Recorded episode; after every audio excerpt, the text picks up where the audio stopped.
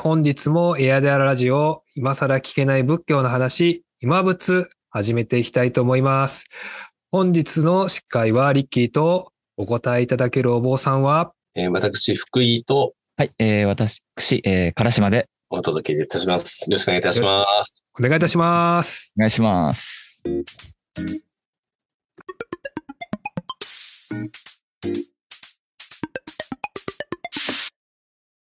本日のテーマですけれども、皆さんのお坊さんのイメージあるかと思うんですけれども、お坊さんもですね、子供の時代があったということで、今日お話しいただけるお坊さんの二方はですね、お寺出身ということですので、親の姿を見てですね、どんな風に思ったかということがとても気になる方とかがいらっしゃると思いますので、まずそのあたりから聞いていきたいと思います。どうですかね、福井さんから。じゃあ子供時代に自分の親の姿を見てですね、お坊さんってこんなものだったのかなとか、なんか思い出でもいいので、なんかお話しいただけますか？そうですね。うちは結構ね、真面目の、父親でしたので、結構厳しくはないですけど、真面目だなって感じの、親でした。今健在ですけれども。ですんで、小さい頃は必ず朝のお勤めに、連れて行かれて、お経の方を朝の読まされてっていう形のものが、何歳、中学になるぐらいまでは、なんかそんな感じで、朝のお勤めに行ったかなっていう部分ではありますね。あと、お彼岸とか、お盆とか、なんか恥ずかしながらでも、ちょっと横に座りなさいみたいな形で、すごい嫌々ながら、座った記憶はありますね。で、あとは本当に田舎のお寺ですから、もう若さんみたいな形で、ちっちゃい時からもう亡くなっている方も、多くいますけれども、なんか家族、というか、檀家さんにも可愛がられて、育てられたっていう、印象は、ありますね。なんで、もうお寺で育って、親はそういったお寺をずっとお参りをして、お勤めをしてって形のものっていうので、子供の頃はそんな形で、そういったところは特殊だったかなっていう気はしますね。あとはもう本当にその前の世代の人たちがやっぱりすごい厳しかったっていうところもあるんで、結構うちの親の世代は子供たちにはなるべく一般的な生活をさせてあげたいっていうところで、元の一般と変わらないような形の生活はさせていただいてましたね。なるほど、ありがとうございます。はい、では唐島さんの方はどうですか？はい、そうですね。正確に言うとうちは大分県にあるんですけど、教会寺院って言って。お寺という建物自体は持ってなくて、本当に見た目は外から見ると普通の一軒家で、中にそういったご本尊さん祀ってて、拝む場所、ご祈願する場所があるっていう形のあれなので、なんかお寺というかそんな感じではないといえばないんですけど、ただ親の姿どう映ってたかって言ったら、私も福井さんと一緒で結構法事とかはなんか自然と同席してた、一緒にお経をあげてっていうで、そうですね。なんかそれが嫌でもなく、こういうもんだっていうか、多分物心ついた時からやってたんで、なんか全然違和感なくやってましたかね。なるほど。どうです？さっき若さんみたいな話とか出てると、なんか小学校とかでなんか、僕の周りにもしいたらなんかいじられちゃったりするのかなみたいな話とか、ちょっと聞いてみたいんですけど、どうですか？小学校同じ同級生、どんな扱いって言ったら変ですけど、どんな風なのか。本当にでもさっき言ったように、うちは一般的な感じのものが、言ってたんで、もう全然普通の、あれですよ、もう友達も家に来たりだとかもしましたし、本当にもう全然一般と変わらない感じで育てられたので、ただ家が寺っていうだけで、なんか何も違和感もなかったですね。唐島さんも同じくな感じですか？そうですね。特別なんかお坊さんの子供とかっていうのはなくて、普通に、同級生同士遊んだり、近所の人らと、子供らで遊んだりっていう、もう本当普通でしたね。ああ、そうなんですね、はいはい、なんか僕の周りにはなかなかお坊さんっていなかったので、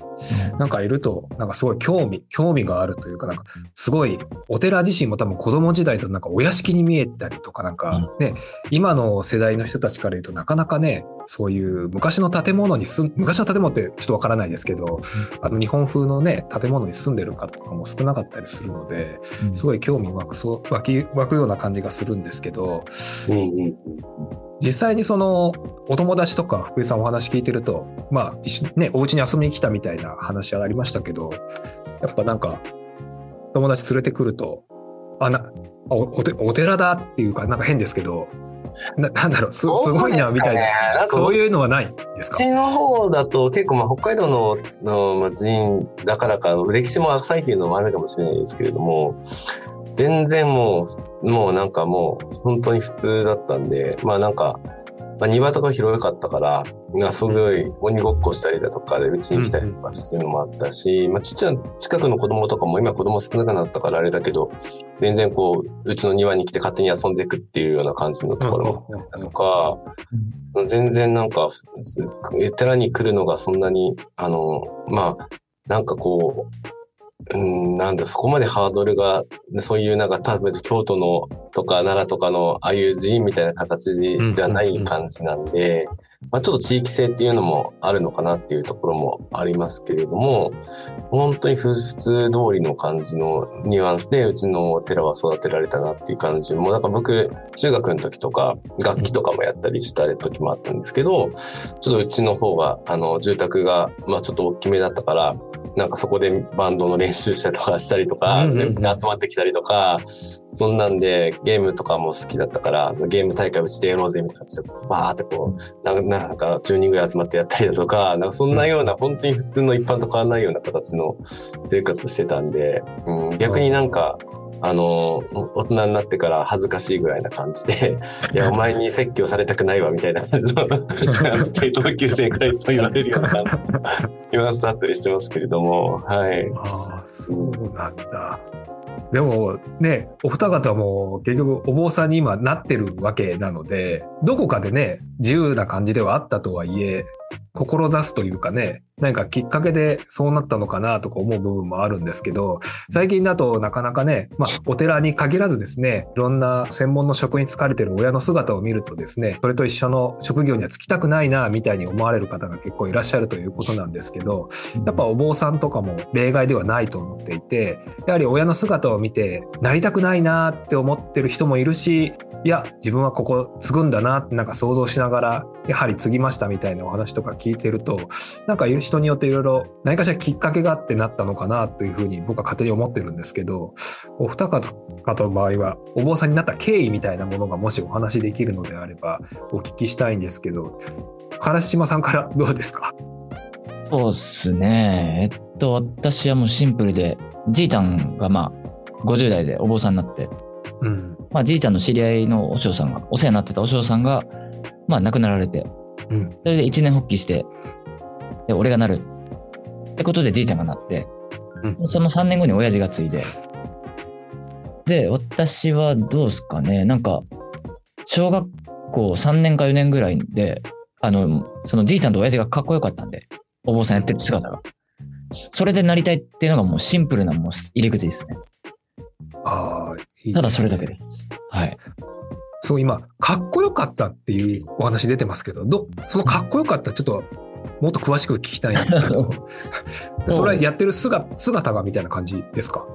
そうですね。まあ、子供姿もそうですけど、子供流れになんかすごいかっこいいなってのもあったし、まあ2人ともやっぱり真剣にやっぱ人との対応されてたんで、やっぱそれを見てて。あ、すごいかっこいいなっていう、そこですかね。姿勢に惚れたというか。あ、いいですね。はい、なんかお話聞いてるだけでもすごいかっこいい親御さんとおじいちゃんが想像できるんですけど、福井さんはどうですか？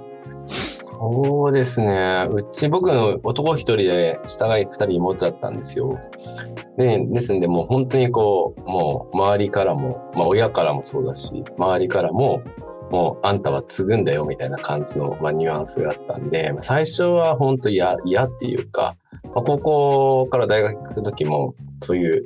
高野山に行かなかったら大学はやらせませんみたいな形のニュアンスだったんで、いやまあなんか何なんだろうなって形のものがあったりはしましたし、まあでも、そこでちょっと他の仏教系の大学に行ったりもしたんですけれども、でも最終的にはでもお坊さんになってくれみたいな形のニュアンスであったんで、本当あれでしたね。そういう敷かれたレールじゃないですけれども、そういう専修学院っていう小屋さんのところに修行して、でちょっと、福祉の方とかも軽く勉強したかった時もあったので、ちょっとそういった勉強もしたりして、もう帰ってきたみたいな形のニュアンスがあったので、もう全く本当になんか敷かれたようなレールの中で生きてきたっていう部分が、あったりましたから、ただ、育ってきた場所なんで、友達も結構、残ってる人もいるし、知らないところに帰ってくるわけではないので、なんか帰ってきやすいのは帰ってきやすいっていうところもあったりはしてるんですけれども、他のやっぱりその何か なりたくてなるっていうなんかちょっと夢を持って生活していたっていうところではなかったかなって気はしますけれどもね。でもなんとなく、なんか責任感じゃないですけれども、なんかやっぱりちっちゃい頃からいろんな人に育てられてるんで、やっぱりそんな人たちにもやっぱり応えたいっていう思いももしかしたらあったのかもしれないですし、楽だったのかもしれないですし、ちょっとわかんないかな。なんかそういうふうにそういうなんか、じゅんぐりじゅんぐりなんかそういった目の前にそういったものが道がどんどん開かれていつの間にかここにいますみたいな形のニュアンスがあった気はしますね。はい。でも結局そのお坊さんになろうっていうこととなった後ってやっぱ印象がなんか変わるのかなとか、なんか視野が変わったとか、なんかそういう話とかも聞いてみたいんですけど、実際にね親御さんの姿を見たりとかしてるので大体こうだろうなみたいな流れみたいなものは多分分かると思うんですけど、やっぱ実際になってみてなんですかね、気持ちが引き締まったとか、なんか覚悟が決まったとか、いや意外と全然今まで通りの心持ちでやってるよとか、なんかやっぱなってしまうとかなり責任感をなんか感じてしまう方もなんかいるのかなって勝手に思ったりするんですけど、そのあたりとかはどうですかね。唐島さんどうですか。はい、そうですね、責任感とかなった後か、責任感は特にね、なんかやりたくてやってるんで、そっちの方が楽しくやってるってとこと、あとなる前となった後で何が違ったかって言ったら、なる前はあんまり仏教って何ってよく分かってなかったんですよ実際。とにかく2人に憧れてあんな風になりたいで入ったんで、で実際に修行道場行ったりして、仲間と一緒に仏教の勉強したりとか、仏教の解くこの心のこのなんというかね、仕組みというかそういうのを学んでいくと、これはすごいなんというか、人類全体に対して役に立つノウハウがここに詰まってるのっていうのは、これは宗教とかある特定の人らのみに対応してるんじゃなくて、広く人間というものを見たときに、心の構造を解き明かしてるこの哲学体系っていうのは、これは面白いというか、でそういった目線で世の中の日常を私はこうやって見渡していくと、その都度その都度自分が、違う自分になったりとか、それなんかなんていうかな、悩みもそうですけど、なんか日常でいろんなことが起きたときに、その昔の哲学の、先人たちが残してくれた、ああいった哲学体系を持って眺めて見ていくと、なんか多角的にものを見れる。と悩み方の質も上がったりしてるんで、非常に、役に立ってるって言ったらちょっと変ですけど、非常にね、面白くなってました。自分自身の人生が。いちいちに対して。いいですね。やはりそうすると徐々に視野は変わっていったって形になる、広がっていったみたいな感じですよね。そうですね。視野的に、なるほど、ありがとうございます。福井さんはいかがですか。そうですね。やっぱり今はそんなんでもないですけど、やっぱり、若い時というか、20代過ぎぐらいからまあお坊さんになるわけじゃないですか。そうすると結構なんか聖職者ってなんかそういう先生とかもなんかそういった医者とかなんかいろいろこうそういうお坊さんっていうこうレッテルの目で見られるっていうのがやっぱりこうあるじゃないですか。一目置いてくれるっていうところの、自分が大したことなくても一目置いてくれるっていうところがあったりするんで、それはすごい嫌でしたね。嫌でしたっていうか使ったというか、なんかしかもなんか自分そんな知識もないしみたいな形で言うと、なんかそれでもお通夜の時とかも話をしなければならなかったりとか、こんな人生の大先輩たちがたくさんいる中で何を話せばいいんだろうみたいな形のなんかニュアンスだったりだとか、なんかそういった箔もないですし、なんかそういうふうに一生懸命なんか仏教の話をするっていうことしかできないんですけれども、やっぱりなんかこうちゃんと人に寄り添っているっていう部分でも欠けてる部分ってたくさんあったと思いますし、あとはやっぱりどんな聖職者に見られますけれども、なんかあんまりこうフランクに話ができなくなってくるというか、なんかこう、なんていうんだろう、こう例えばそういったワイダンとかってなっても、なんかどこまでこう乗ってっていいんだ、お坊さんなのにとか、そのお坊さんなのにみたいな形のニュアンスでこう言われると、なんか一歩引いてしまう自分ができてしまったりだとか、なんかそういうのが息苦しさだったりだとか、そういったものは結構若い時にはなんかあったかなっていう、まあ人と人っていう風に見るんじゃなくて、お坊さんって見られることで、なんかアイデンティティでと自分がかけ離れて、なんだこうこの人の想像の中で生きる、ビジョンの中で生きるっていう風な形になってしまうと、なんか苦しいなって思う時とかはあるかなという風に思いますね。まあ今でもそういうのも若干あったりしますけれども、まあ今はまあどう思われてもまあある程度ね、それなんかまあ信頼だったりだとかいろんなものがあるので、まあそういった部分で。まあ、ちゃんとやってれば別にちょっとワイダンに参加しようが、なんか別にそれで笑って済ませられようが、そうだよねみたいな形のもので、なんかできるようなになってきは、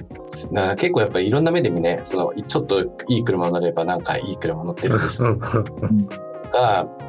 なんかその行動でも飲みに行ったら、お坊さんなのに飲みに行くのとか、なんかそういう一つ一つのなんか行動に対してこう目が厳しいっていうのが、あったりもするので、まあ自分の自身の生き方なんでね、まあなんかそこまでだから結構苦しんでる方っていうのもいらっしゃるんじゃないかなって気がしますね。